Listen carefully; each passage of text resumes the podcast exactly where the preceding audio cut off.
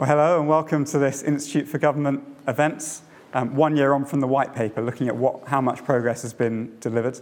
Um, I'm delighted to um, be joined by a fantastic panel here today. I'd like to take this moment to thank Policy at Manchester, um, who are the uh, University of Manchester's um, Policy Engagement Unit, um, who are here and have very kindly supported the event. And it's great to have Richard here to provide his insights and expertise as well. Um, I think now is an excellent time to be looking at this question, just over 12 months since the um, white paper was published. Um, the phrase levelling up, of course, first came to prominence in 2019, but it was the white paper a year ago that, that really solidified what, what the government meant by that phrase. But it's been a, a pretty tumultuous year, I think it's fair to say. The Prime Minister of that time is no longer in post, um, and nor is uh, his successor. Um, the Secretary of State for Levelling Up is still in post, but had a summer hiatus. Um, the cost of living crisis has come to dominate the, the policy debates um, as it hadn't been um, early February last year. And at the same time, Labour have um, sort of thrown its version of the Levelling Up white paper into the ring with the, the Brown Commission. Um, and now it seems that further devolution across England is broadly a cross party commitment. So, where are we now with Levelling Up? Has the government actually made any strides in the last year? And what are the prospects for this policy agenda, whether or not the name stays, um, for the next years and beyond that. So it's great to have um, a wonderful panel today. Joining me online is Councillor Abi Brown, who's leader of Stoke-on-Trent City Council. Welcome, Abi. Um, to my right is Anneliese Dodds, who's the chair of the Labour Party and the Labour Policy Forum, um, and was a commissioner on the um, Brown Commission as well. She's also Shadow Secretary of State for Equalities. Um, to my immediate left, we have Professor Richard Jones, who's the Vice President of Regional Innovation and Civic Engagement at the University of Manchester. And to my far left, Councillor Jane Mudds, who's the Vice Chair of the Western Gateway Partnership and a leader of Newport City Council. Just a bit of housekeeping before we get going. Um, this event will be on the record. There's a live recording and a live recording if you want to watch it back later. Uh, a, a, recorded version will be on our website um, shortly.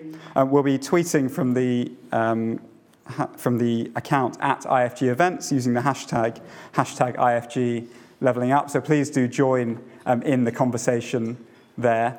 We're going to have plenty of time for questions. Um, for those in the room, do be thinking of those questions already, and there'll be a roving mic to come round, so do wait for those. And for those online, you can start adding your questions straight away to the Slido, and we'll have plenty of time for your questions as well.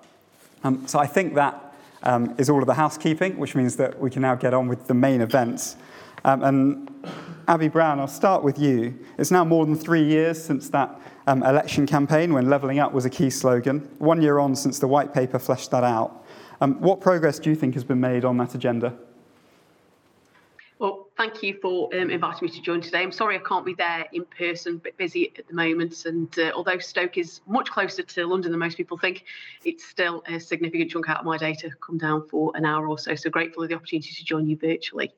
Um, I guess the point that I would start off by making is that whatever the government and whichever government um, call this project. Places like Stoke-on-Trent um, are prime targets for levelling up. Um, in, in fact, a couple of years ago, you know, my, my big catch line was launched that Stoke-on-Trent is the litmus test for levelling up.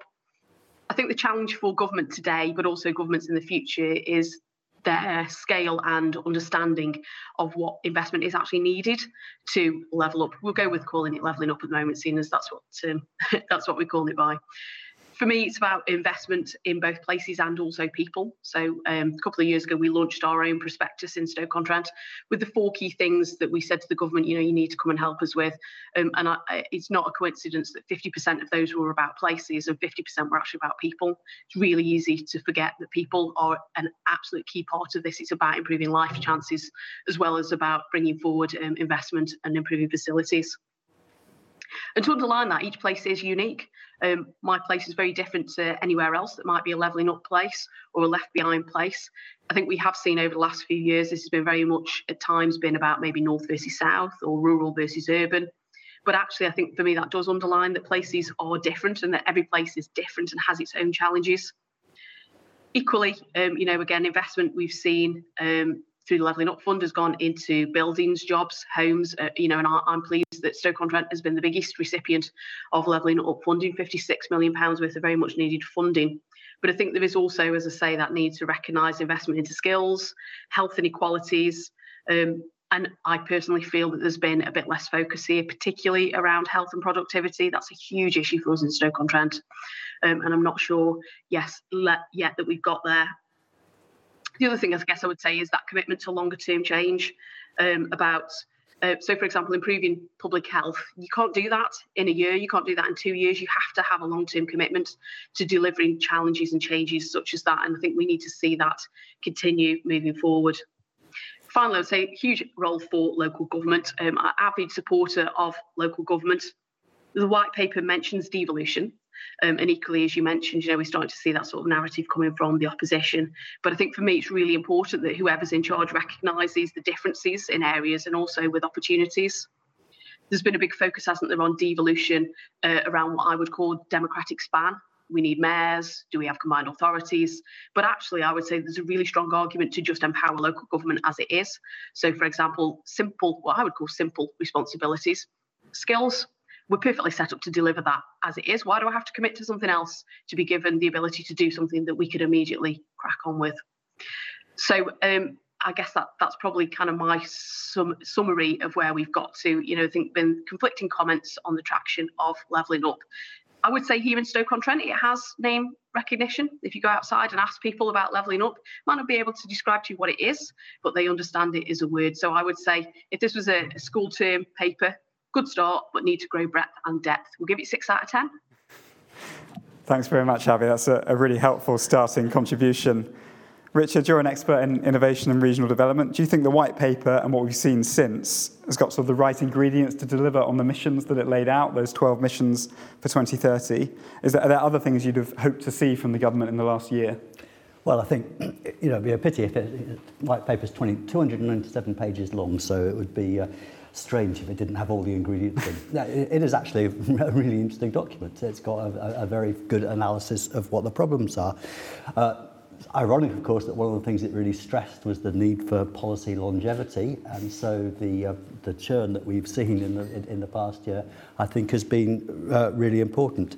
But in terms of, uh, you know, I think it's worth separating out two elements in the in the kind of levelling up agenda. There's a kind of short-term issue about, you know, how do you restore pride in place? What are the kind of small interventions that you can make that can have quick returns in terms of people feeling better about where they live? Uh, and, you know, the Levelling Up Fund has uh, done some of that. Uh, uh, of course, one can criticise the, the way it happened. But I think that the second element, if you like, is the much more long-term and difficult one, which is just how do you raise the economic performance of those parts of the country which currently don't fulfil their potential? And that, you know, uh, Abby mentioned, I mean, different places have different needs, but, you know, we've got big second-tier cities that are just underperforming, that their, their, their economies are uh, performing below the UK average, which, you know, my colleague in Manchester, Phil McCann, has stressed. This is really very odd This is not like uh, other European countries. Big cities should be drivers of the economy, and they're not. You've got deindustrialised towns, conurbations, you know, Barnsley, Oldham, Dudley, that, that they have different problems. And then you've got rural and coastal peripheries, so, uh, you know, Blackpool or Pembrokeshire in, in, in places that actually have very weak economies. Uh, I think the, there were four of the missions were focused on this business of, uh, uh, of achieving economic growth. It was this, you know, boost productivity, pay jobs and living standards by growing the private sector, they said. And I kind of, you know, I agree with that. That's, that, that, that's a, a really sound goal. And of course, the area I'm most interested in is R&D, research and development. And there, the, the, the, the Levelling Up white paper did pick up this point that myself and others, my colleague from Leeds, Tom Forth, very effectively about you know how wrong it is that so much R&D is concentrated in those places that are already the most prosperous. So we did have this commitment, 33% uplift by 25, 40% by 2030. And I think this R&D target of, of increasing R&D outside the Greater Southeast, it's kind of interesting because it's at once too ambitious and not ambitious enough. it's not ambitious enough because essentially the 33% uplift is just committing to uh, that that's actually the, the, the total uplift the government's promised anyway. So the, the promise actually is just not to make things worse, it's not to, to, to make things better. But on the other hand, it's really challenging because they're huge structural factors that, that, that have got us into this situation now.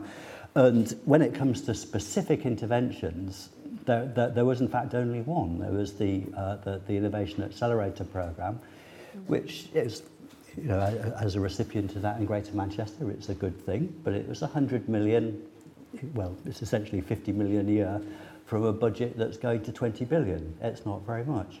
We've seen things like the Strength in Places Fund, which actually I, I, I thought was very good. It benefited Abi's uh, city, it, uh, it supported advanced, the advanced ceramics industry in Stokes, uh, supported compound semiconductor uh, uh, uh, cluster in, in, in South Wales, that fund's not being continued. So th th there's something odd there. But I think the key issue is we can't, you can't just kind of issue a target and say, you know, we're just going to shove funds north. You actually have to make capacity. You have to create capacity, and that's connected to those other goals about supporting manufacturing, promoting the adoption and diffusion of technology, as well as the development of new technology. So I think that there needs to be much more focus on how do you build innovation capacity as much or more in the private sector as in the public sector. I guess the other thing I want to say is that the missions are great, But what there is a bit of a lack is connection between the missions. I mean, innovation and skills is somewhere where absolutely there needs to be a much deeper connection than there is now. So you need to build a skills system, not for you know places with weak economies. The skills system needs to be the skills system you would want for the better, more high-performing economy than you aspire to, rather than what, what you've got. You've got to join up spatial planning and transport. And I'm really glad that Abi mentioned health disparities because that's a, a huge uh, a, weakness, I think, in the follow-up to the Levelling Up white paper. I mean, I did, I, I, I looked up the numbers for a, a, a talk I did a, a week or two ago to, you know, to sh the shocking figure that in Oldham, healthy life expectancy is 58. In, in, in, in Oxfordshire, it's nearly 10 years more. I actually looked up the Stoke figure because I knew that Abi was on this thing, and it's actually even worse. The Stoke figure is 56.7. So it's more than 10 years difference in healthy life expectancy. And of course, that's a huge human tragedy, but it's also a huge drag on the economy. And health, health disparities and productivity are absolutely intimately linked both ways. Poor places have, poor health outcomes. The poor health outcomes lead to lower productivity. That then feeds this vicious circle. So I think it's a real pity that the, the Levelling Up White Paper promised a health disparities white paper. That has not appeared, and I think that's, a, a, that's really sad. So, you know, this is all about strategy. You need a joined-up strategy. It needs to happen at the level of a city or a region. You know, back in the days of Greg Clark, we had local industrial strategies. We actually were, weren't a bad thing. And Greater Manchester did one. We still, uh, we're still working to it. We, we think it was a very sound evidence-based piece of work. They were scrapped, of course, by Kwasi Kwarteng when he was uh, Minister. But it needs to be local, it needs to understand the texture of the local economy. You need capacity in local regions, in local government, to be able to develop strategies to, uh, and to, to, to work out what needs to be done.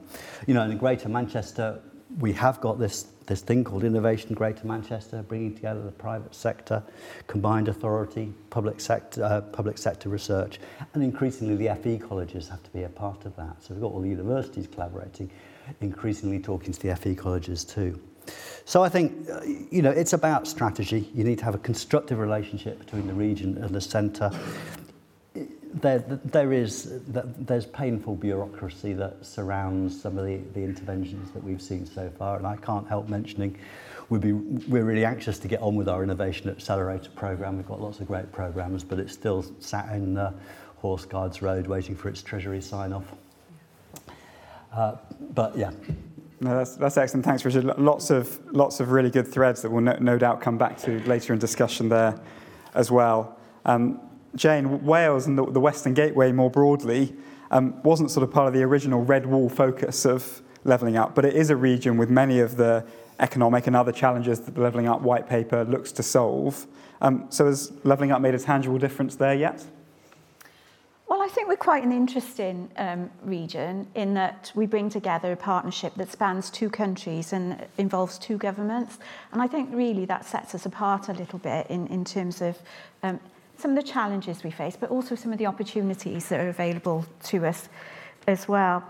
Um, what I would say with regard to levelling up, and you mentioned the, the kind of red wall discussion, I think that's slightly unhelpful because I think we all recognise that across the whole of the UK, we've got um, pockets of deprivation close to um, pockets of affluence. So it's, it's, it's really a more complex relationship than that, isn't it? And we see that ac across our region of course. We've got some deindustrialised cities and towns within the Western Gateway region, but we've also got some rural areas that are really suffering some quite significant um, levels of deprivation. And also there's the significant health impacts as that that Richard's already talked about. But we've built our partnership um, together. It's grown organically. So it started out as the Great Western Cities Initiative, Cardiff, Newport and Bristol. And now we, we span from Swansea to Swindon. We've got local authorities involved, um, combined authorities, mayors, uh, the academia and of course business and, and I'd really like to emphasise how important it is to engage with business at this level on, on, on the regional basis. I think that's really important. I think there's a perception really with, with this narrative, this, this north-south, and, and it, it doesn't help us in terms of driving the economy forwards. And I'm really pleased that Richard mentioned the 12 missions as well. Because when I was starting to think about this, thinking about this in the con context of, of the missions, actually my focus moved to productivity. So how has the investment through levelling up actually helped to increase productivity? And I think the evidence on that is very limited at this stage. Uh, and that's something that we need to look at more closely in future. Now, across our region, there's been some, some success in terms of uh, bidding for this. But actually, something else that's really unhelpful about this is the competitive process. And I'd like to go back to the other point that Richard made about bringing together, bringing um, representatives of different areas together to plan this in a strategic way, rather than pitting um, local authorities against each other to compete for scarce resources, because the reality is those resources have already declined as well. So in response to your question, I think it's a slightly more complex picture than, than the question um, paints. Thanks very much, Jane. And Anneliese, to you. So your party's been quite critical of the government's approach to levelling up. Um, but the Gordon Brown Commission reached some similar conclusions to the white paper in some areas. So where do you think the government's going wrong in its approach to levelling up? Yeah, well, thank you very much, first of all, for inviting me to be part of this really fascinating discussion. Um, I would say that there was agreement perhaps around some of what the problem is, but a very different set of solutions. Um, so, you know, I would agree with Richard in saying that that almost 300 page report did set out the fact that there is growing regional inequality. I don't think that was a huge surprise to anybody, to be honest, but it, it did arguably examine that inequality and set out how many existing government policies might relate to that inequality. However, we feel it was deficient in three ways, and I, I'd say in terms of its kind of theory of change and then the scope and scale of change that's needed. So, first of all, very often it's felt like that levelling up discussion has been divorced from government's thinking around economic policy more broadly and why we might be experiencing growth or otherwise. Well, we believe that actually regional inequality is one of the reasons why we've had such sluggish growth over the last 13 years. And that if you do have so many parts of the country which have been growing so slowly, that's part of the reason why we've had those economic problems. So you can't grow the economy with only a few businesses in a few places with a few people. You need to have it bottom up across the country with businesses in every part of the country, with people in every part of the country. So there's a different theory of, of change really there from the beginning, I would say.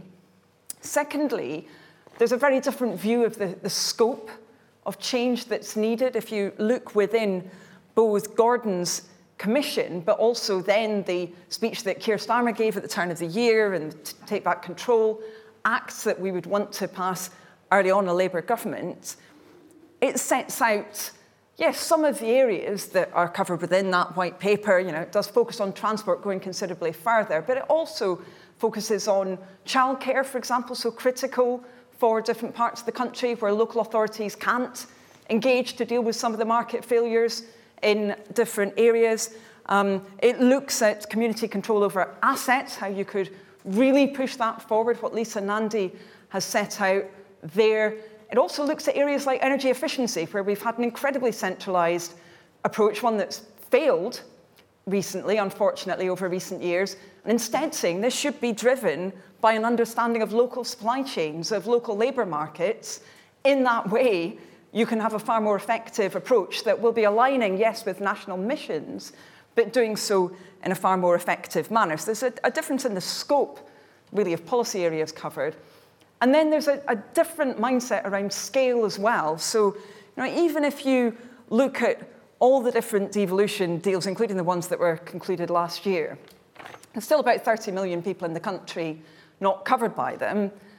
And of course, they are still, just as with the funding buckets that we've seen, they are still ultimately presents that are handed out, you know, as I call it, kind of sweeties that are handed out by Whitehall and Westminster, rather than there being ultimately, you know, the other side of the coin mindset from the beginning, which is that really central government should have to explain why it won't devolve, rather than that being a gift that comes from central government. So that's why we've said, you know, the onus would be on central government to explain why, if you have a bottom-up engagement, you know, as we've been just talking about, that sets out sensible plans for devolution around whatever areas of policy we're talking about, it really should be for government to say why it can't do it if it believes that it can't, and to have a proper framework around that, rather than the kind of, unfortunately, often very politicised approach that we've seen.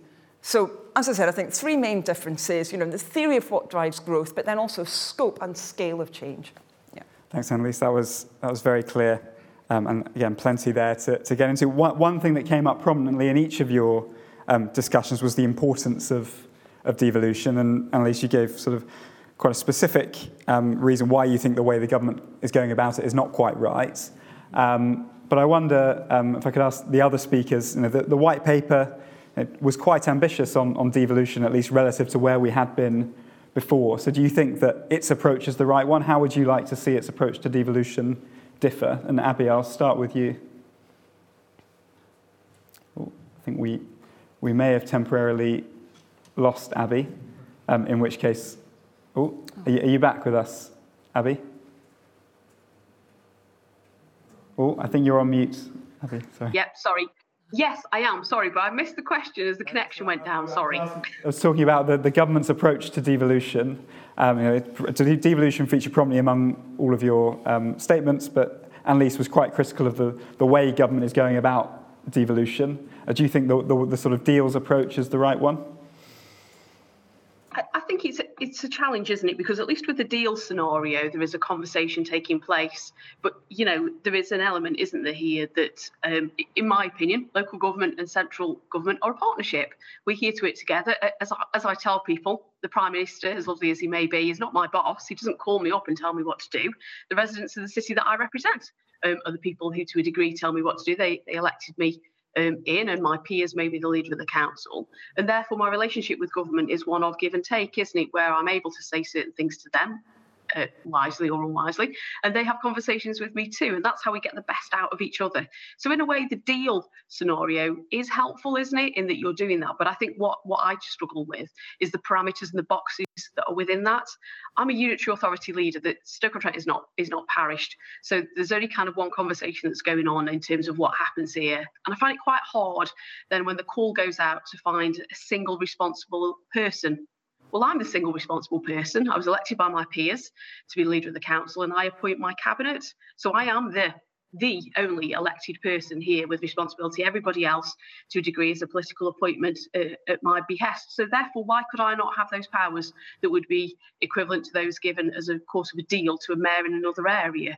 Quarter of a million people live within Stoke-on-Trent, 600,000 people within three quarters of an hour's travel to where we are. So a significant area. And I guess for me, that's the challenge. Less so the, less so, as I say, the premise of a deal, and more so, really, the, the very specific. You must fit into a certain box to get the responsibilities, which I'm not necessarily sure always brings out the best in areas. Thanks, Abi. Richard, Manchester is an area that has sort of got quite a long history of, of, of, collaborative working and devolution, obviously does fit into the, the mayoral box. What's your perspective on the government's approach to devolution? Yeah, well, I, I think, you know, Greater Manchester, it, it has it got to a place, there's a, a certain amount of maturity in, in the partnership and it works quite well.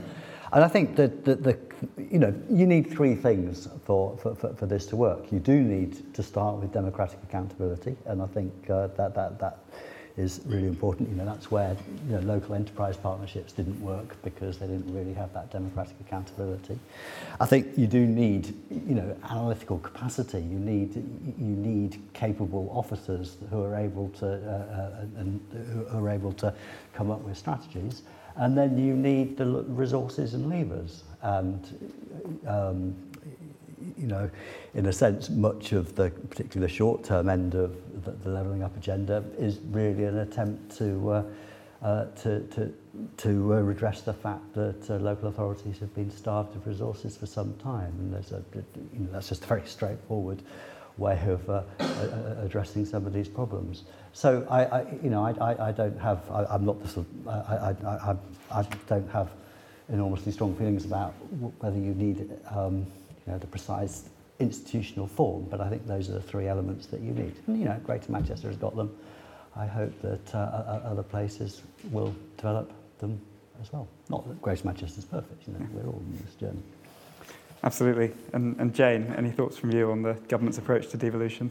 Well, obviously I come from a very different perspective and my experience is, is very different, but I do agree very strongly with Abi's point about, about um, the role that we play as leaders of local authorities and the responsibilities that go along with that. And um, actually, we can be trusted in terms of decision making as, as well. It's, it's a huge responsibility, but we are closer. And, and here's one of the challenges, I think, with regard to this. So there's a lot of rhetoric around it, but we are actually closer to our communities than, than government.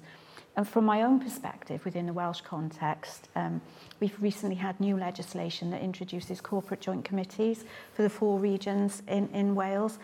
And I suppose you could say that does impose a degree of collaboration. But in my own area, we were already working in that way through the um, Cardiff Capital Region City deal. So, and we've benefited from UK government investment through, through that.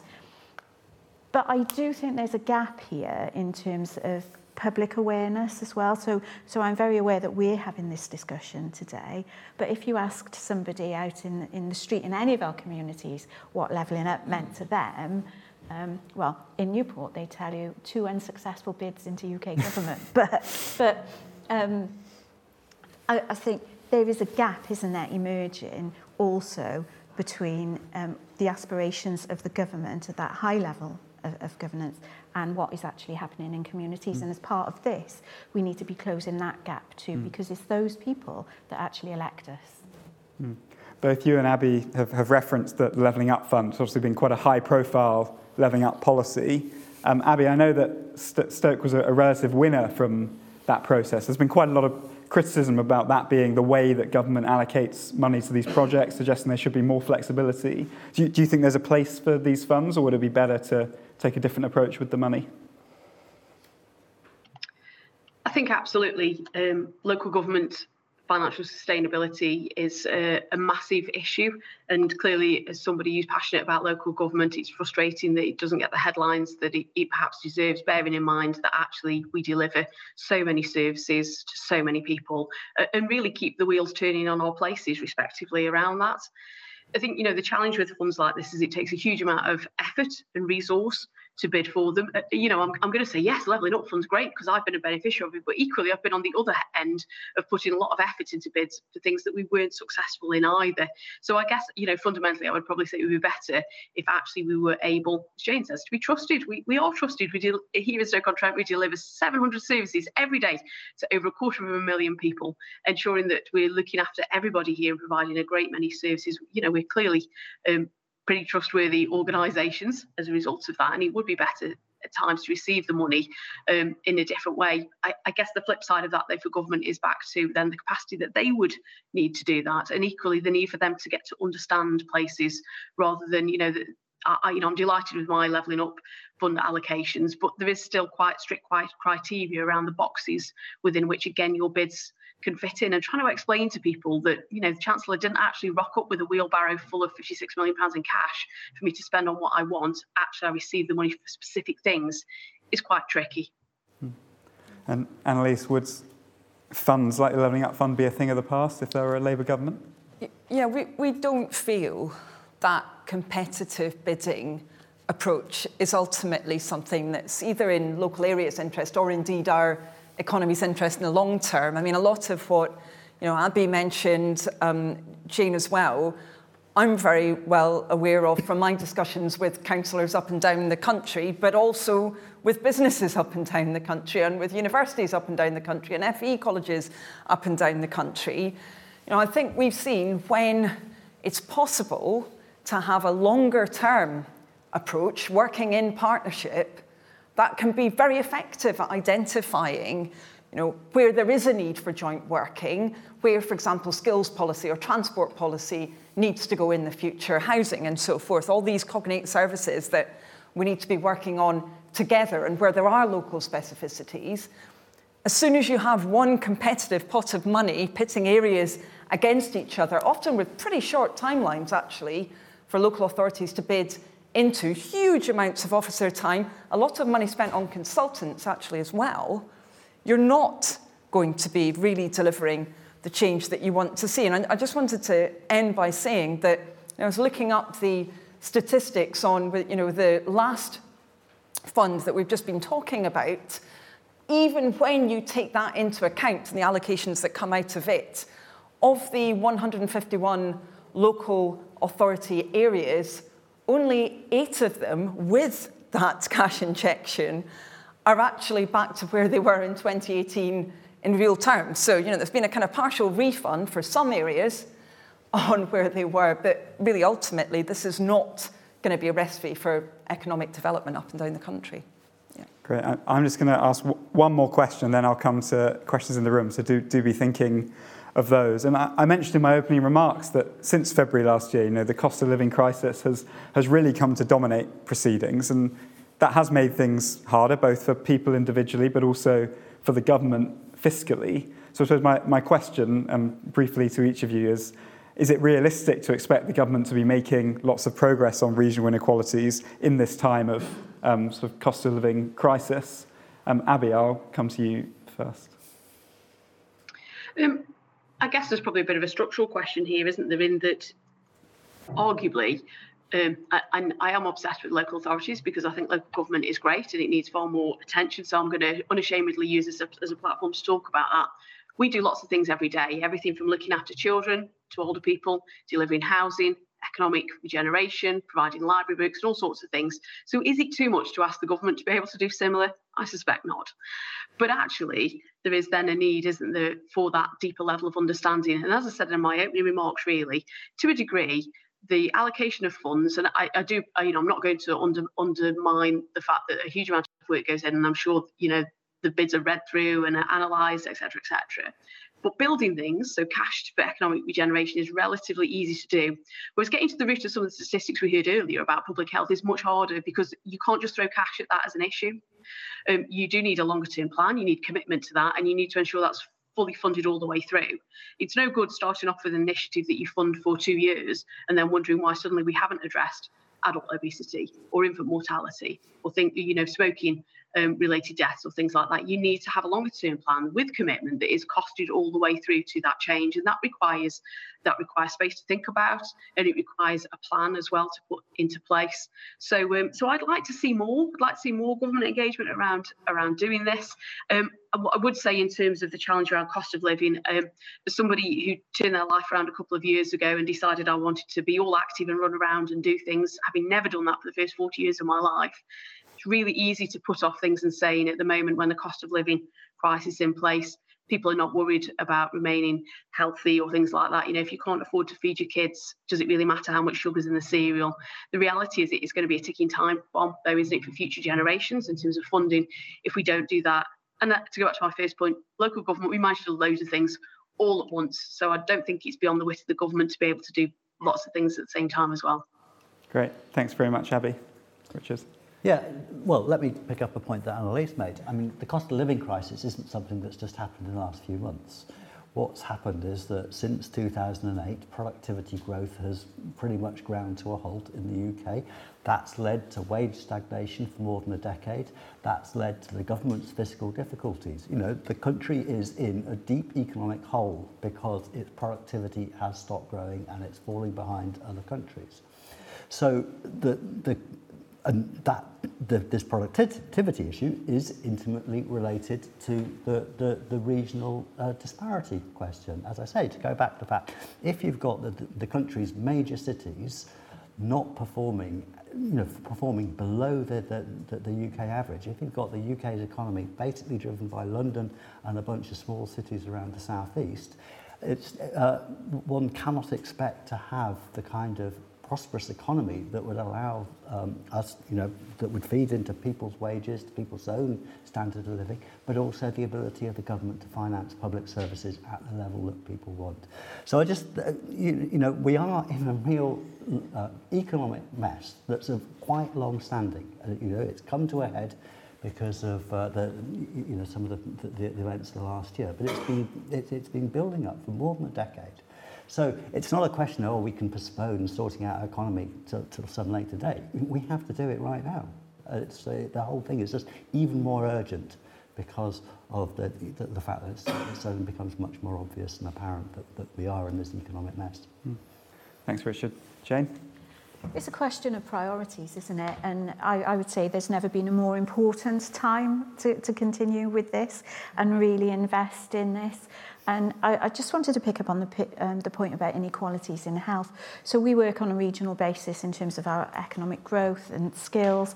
But also in my own region, um, our, our local wellbeing plan for local authorities in the region, we're working to become a marmot region because we recognise the importance of addressing those inequalities in health. And actually by bringing the work that we do on the economy together with that work, we do hope that we will improve outcomes for everybody within our region. But this is not the time for the UK government to give up on this. This is the time for them to invest quite significantly in it. And Anneliese, finally, you know, if, if a Labour government were, were to come in, you would be dealing with the cost of living struggles as well. How would you sort of weigh those up? Yeah, I, I agree with the rest of the panel that I don't think there's a choice here. You know, I don't think we can just say, okay, fine, we'll, we'll try and deal with regional inequality later, because that's to misunderstand the problems that we've had, you know, particularly over the last decade. You know, it is clear, as Richard was saying, that we've seen you know, declining rates of productivity growth in a lot of the country, that we've seen stagnating wages. I mean, there are a range of different reasons for that, but the two are linked, I would say, also around labour market uh, regulation too, and that's why we think we need to have a new deal for working people. But we have seen that sluggish growth up and down the country, and that does mean that you can't separate off, hive off levelling up. You actually have to make sure that you deal with that regional inequality to build more sustainable growth that's stronger in every part of the country in order to move forward. You know, I agree here with Lisa Nandy when she made a speech, I think it was here actually, not that long ago, and said, you know, when ultimately people can see quite how badly things are broken now, there's even more of an argument to act and to, to think boldly around these questions, and that's what we're seeking to do. Excellent. Well, thank you very much. I'm now going to take some questions in the room, so please do raise your hand if you have one. Um, gentleman at the front, right on the front row here, just wait for the mic, and please do say who you are and where you're from. Thank you. Yeah, um, my name's Simon Lydiard. I'm a former senior civil servant. Currently, I'm head of central government at Dragon Gate Market Intelligence and its sister company, Breaking Barriers. Um, I'm very interested in, in the role of civil service relocation in, in levelling up. The government has committed, I think, to move 20,000 jobs out of London to the regions and the nations. Uh, Gordon Brown's commission, I think, mentioned 50,000. I think, if handled properly, uh, moving jobs from, from London to, to the nations and the regions could have a significant impact on, on levelling up, particularly if you build a coalition uh, with local schools, further education, higher education, and business to recognise the potential that local areas have, and, and, and if you concentrate on, on that potential rather than just do a vanilla drag and drop. And I'd just be interested in the, the panel's view on that, please. Great, thank you. Are there any other questions in the room at the moment? I'll take them together. No? Okay, in that case. Oh, sorry, yep, please do, yeah. Hi there. Um, I'm Matthew Taylor from Red, Consulting, so a public affairs corporate PR agency um, in the property sector, so hence interest in this. Um, yeah, my question was more somewhat to the politicians in the room um, in terms of um, the councillor, sorry, I forgot your name, from, um, from the, the, leader of Stoke Council, in terms of what, how do you think it's go in terms of levelling up I feel like from the last election, we want to level up, we want to make places better. But in terms of delivering results and targets, it seems quite a nebu- it seemed like quite a nebulous idea. With what are the KPIs and how are you being judged, and how do you feel that the electorate are? Um, what are you selling? What's your messaging to the le- to the electorate to sell those those policies and what you've done so far in terms of delivery? Um, I suppose to Anneliese, it's more I get what you're saying about how you want to change the approach and do something different, but at the end of a first Labour government, um, what would you say are the things that you want to achieve and have in place um, moving on from the critique of the government to actually, I appreciate you're going through a policy programme at the minute. And a sort of side point off the agenda, um, the chap from Manchester, um, it seems to be quite noted that Manchester was quite successful in redefining itself, regenerating itself um, in the sort of 90s, I suppose, like what advice would you give to other sort of areas of the country that aren't doing so well, those big cities, to um, that what Manchester did well to, um, to yeah, to make to, to, to advise them? Sorry, that's a very butchered question, but I, I hope, you, I hope you, you get what I mean. Three questions in one there. um, so, so we got a question on the, the role of civil service relocation, um, about how levelling up is cutting through on the grounds, um, about what a Labour government will want to achieve, um, and then final question about how, how, Manchester has, has done what it's done. So Anneliese, I'll start with you. Feel free to take um, as many of those questions as you like. Yeah, sure, and thank you very much both. Um, first of all, Simon, I, I agree with you. I think it can be very important, and I agree with the point around partnership. But I think there's also a need, of course, to have that partnership and to have ultimately Westminster and Whitehall believing they need to have that partnership with local government in every department. And we don't see that, we would argue, to the extent that we need to see it. We need to have those discussions, but not as part of that kind of competitive mindset that so often we've been seeing and indeed talking about this morning, uh, this afternoon rather. Um, questions around uh, metrics, I mean, we, we would agree that is one of the things actually that we would focus on. So, you know, Lisa Nandy has set out the fact that we would want to be examining well-being, sustainability, connectivity and resilience, you know, kind of boiling it down really and having something that's more tangible. But we have set out quite a number of measures that we would want to enact speedily. So at the turn of the year, Keir set out proposals for a Take, Back Control Act, um, and he indicated how it would include, as I was talking about, a broader scope of areas. You know, some of that includes some quite specific measures around employment support, for example. Interesting, the government seems to now be talking about links between local NHS and employment support finally. Well, that's good, but you know, we set out how we would try and deliver that speedily. Concrete changes around transport control over those. I was talking about childcare as well, um, and also energy efficiency, other areas too.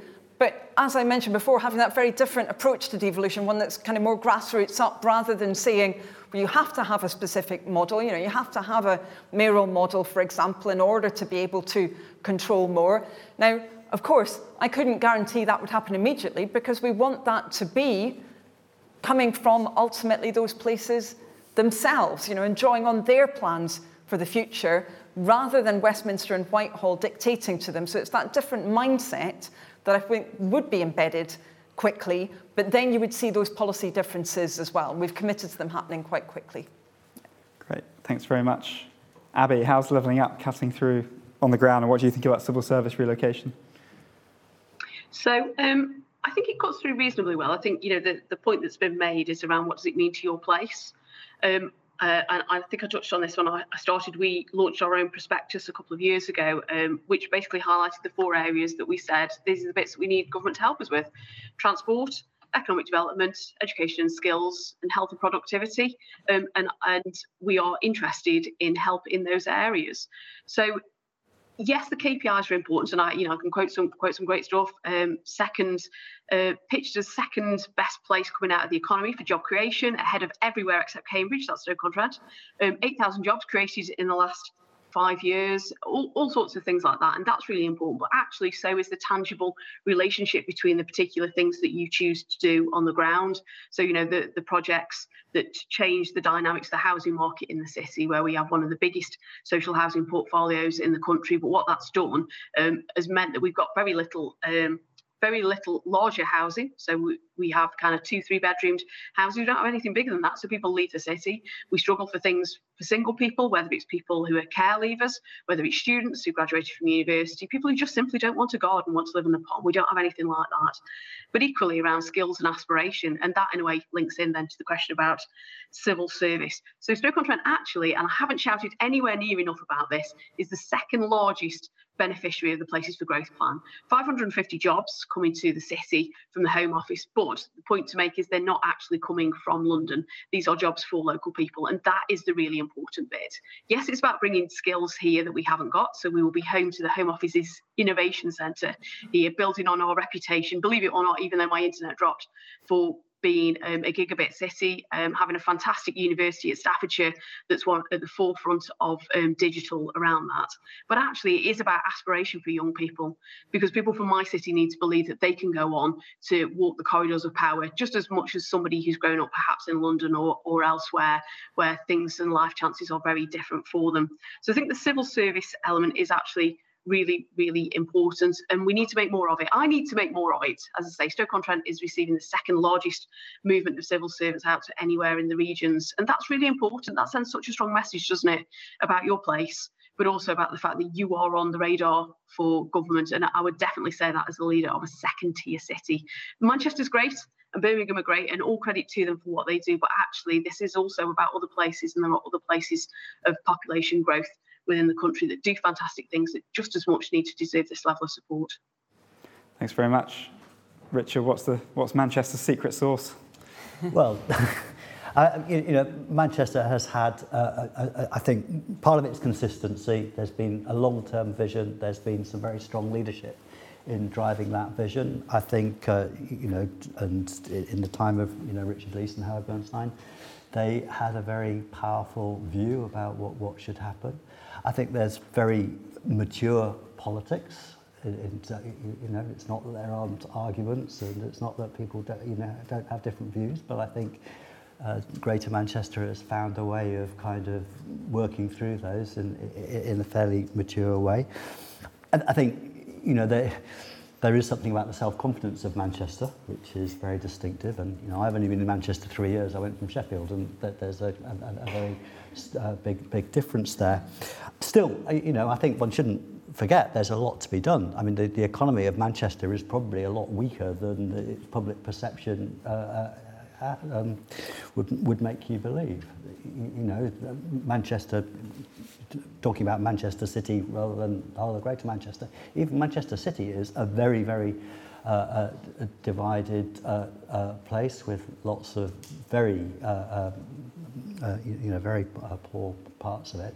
So th th there's still a lot to be done in terms of that inclusive gr growth and taking the success of, uh, of the success that GM has had uh, and, and spreading that both throughout um, you know, Manchester itself, but also through all the 10 boroughs. So there's still a lot more to be done. But it's, yeah, yeah it's consistency, grown-up politics, long-term visions, they, uh, and, you know, I mean, the relationship with the government's been quite interesting because they've, uh, uh, uh, the, the, the, the, the local authority, the, the, the city leaders have always dealt with whatever governments throw at them. They've got a long-term vision and they somehow manage to weave that into whatever fashion the central government has that particular month. And I think that's been uh, quite an achievement. If I can say about the civil service relocation, I think that is important. You know, uh, we, we've got a bit of government officer science, the, the, the, the BEIS net zero team, a big chunk of DCMS. And what's important about it, I think it's, you know, once you think about it, it's not just about getting a bunch of well-paid professional jobs. It has to be, if it's going to work, it has to be if you've got people who are doing policy making and having real influence. Because I think the different perspectives that, that, that people will have by being outside London is, is uh, that, that I think is the most important thing. If we can have central government slightly more informed by the fact that the country is not entirely the same as the, the, the country as you see it from London, that can only be a good thing. Anything more to add, Jane, or can I move on to some other questions? I, th- I think um, just, just on the point about the civil service, so um, in the part of South East Wales that I'm from, there's actually quite a lot of um, government agencies. Uh, and uh, whilst that plays an important role in the economy, I, I think um, even if we can continue to distribute uh, civil servants and government department representation across the UK, that's that doesn't provide a complete solution. It, it does in terms of public sector investment, but we cannot ignore the private sector. We ignore the private sector at our peril. Mm. Great, thanks very much. Um, I'm going to take a couple of questions online and hopefully have some brief answers and some time for one more round of, of questions. So I'm going to take the top two questions um, online. The first um, is anonymous and says academic evidence shows that devolving taxes actually has more of an impact on local growth than devolving policy areas like skills or transport. So should more taxes be devolved and how should this be done? Uh, notable that sort of devolution of tax, certainly in the Levelling Up white paper, was, was very much not on the table. Then the second question, somewhat related, should the Treasury be doing more to support levelling up? And if so, what should it be doing? Um, maybe I'll go back the other way this time. So Jane, would you like to kick uh, off? Taxation. Oh, that's a really interesting question that I haven't got a proper answer to because um, obviously being based in Wales, we do have tax raising powers now. Mm. And there's been quite a debate actually um, around the budget challenges as to whether income tax should increase when some parties think it should. And, and Welsh Government have explained quite clearly why at this time they feel it would be inappropriate to, to do that. So um, So it's interesting, but, but I haven't got an answer. Can you just Nothing. remind me again of the second one? Yeah, what should the Treasury be doing? Could the Treasury be doing more to support levelling up, and if so, what? I, going back to the, the point about levelling up and how the decisions are made, I think um, we've all emphasised the importance of trying to drive productivity. So in terms of the decision making around levelling up, I would say there could be a greater prioritisation of investment which will drive forward productivity rather than some of the nice to haves because um, if, if you look across um, if, if you look across the UK actually some of the investment through levelling up is, is nice to have rather than mm-hmm. going to deliver on that productivity. Great. Piece. Richard. Uh, I'm going to dodge the question about uh, devolving taxes, but I do, what, what I want to say instead of that is to, is to point out that actually the, the current situation that we have is that we have very big flows of money from the prosperous parts of the country to the less prosperous parts of the country. Uh, but those flows are essentially, um, for, for some reason, that the Treasury seems very happy to uh, spend lots of money supporting, essentially bailing out economic underperformance and it's very reluctant to spend money to invest in ways that would raise productivity. Uh, uh, and I think, you know, this is one of the, the unfortunate things about the kind of level, the, the levelling up um, uh, discourse is that, you know, that there are people in, in, in London and the South who think, well, this is a very bad idea because it's just about shoveling money from, from London and spending it in Stoke-on-Trent and Manchester and Newport. But the reality is that at the moment, huge amounts of tax revenue are moved from London to Newport and Stoke-on-Trent and Manchester to support public services in those places because their economies are weak. They're too weak to generate the tax revenues that would be needed to support public services at the level that people want. So I think that the, the, the, the what the Treasury could do would be to be much more focused on what are the productivity enhancing investments that it could make in these places with the goal that in the future you won't need to have those big current revenue uh, transfers that you currently have. So I, you know, I always try to frame levelling up. It's about how to make those places that are currently not doing very well economically, how to enable them to be more economically self-sufficient. And then in the future, maybe they could devolve taxes to them.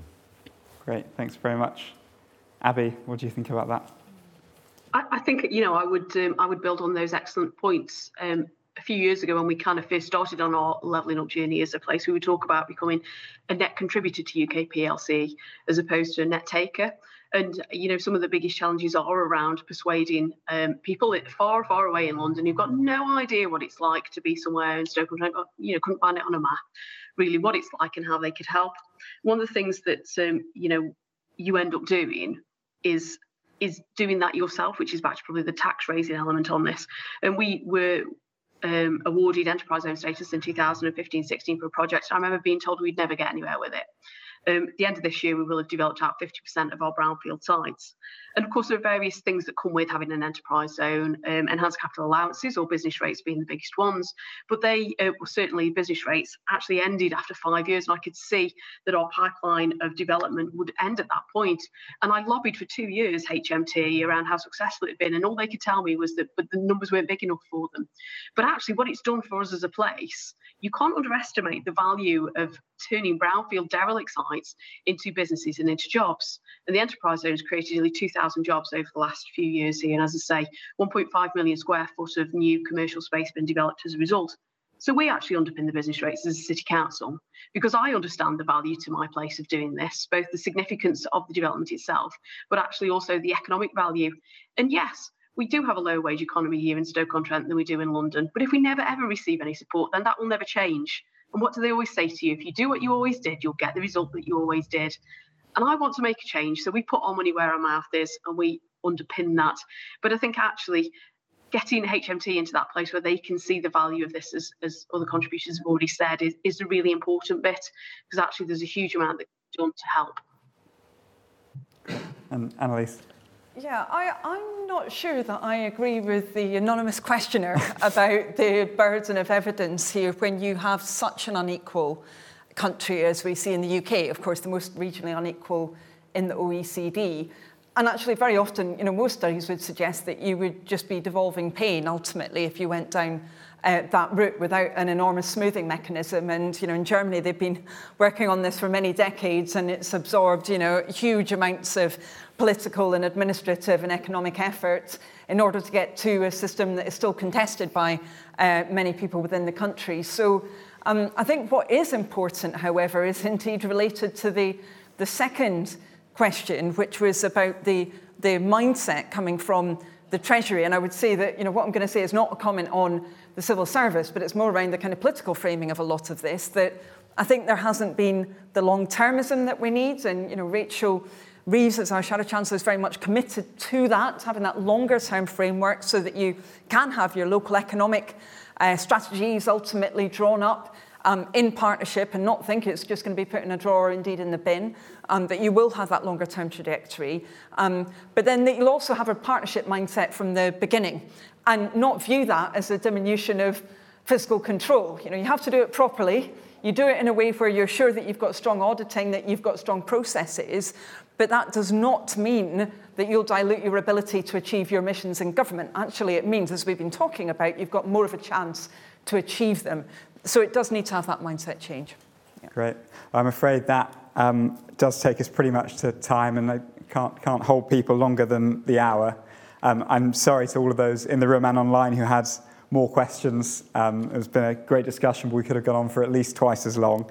Um, so a reminder that um, the live stream will be available if you want to watch any of that back shortly on our website and on YouTube. A massive thank you to Policy at Manchester for making the event possible today and to, to Richard in particular for joining the, the discussion. Thank you all for coming. Um, and if we could all finish by um, thanking my panelists.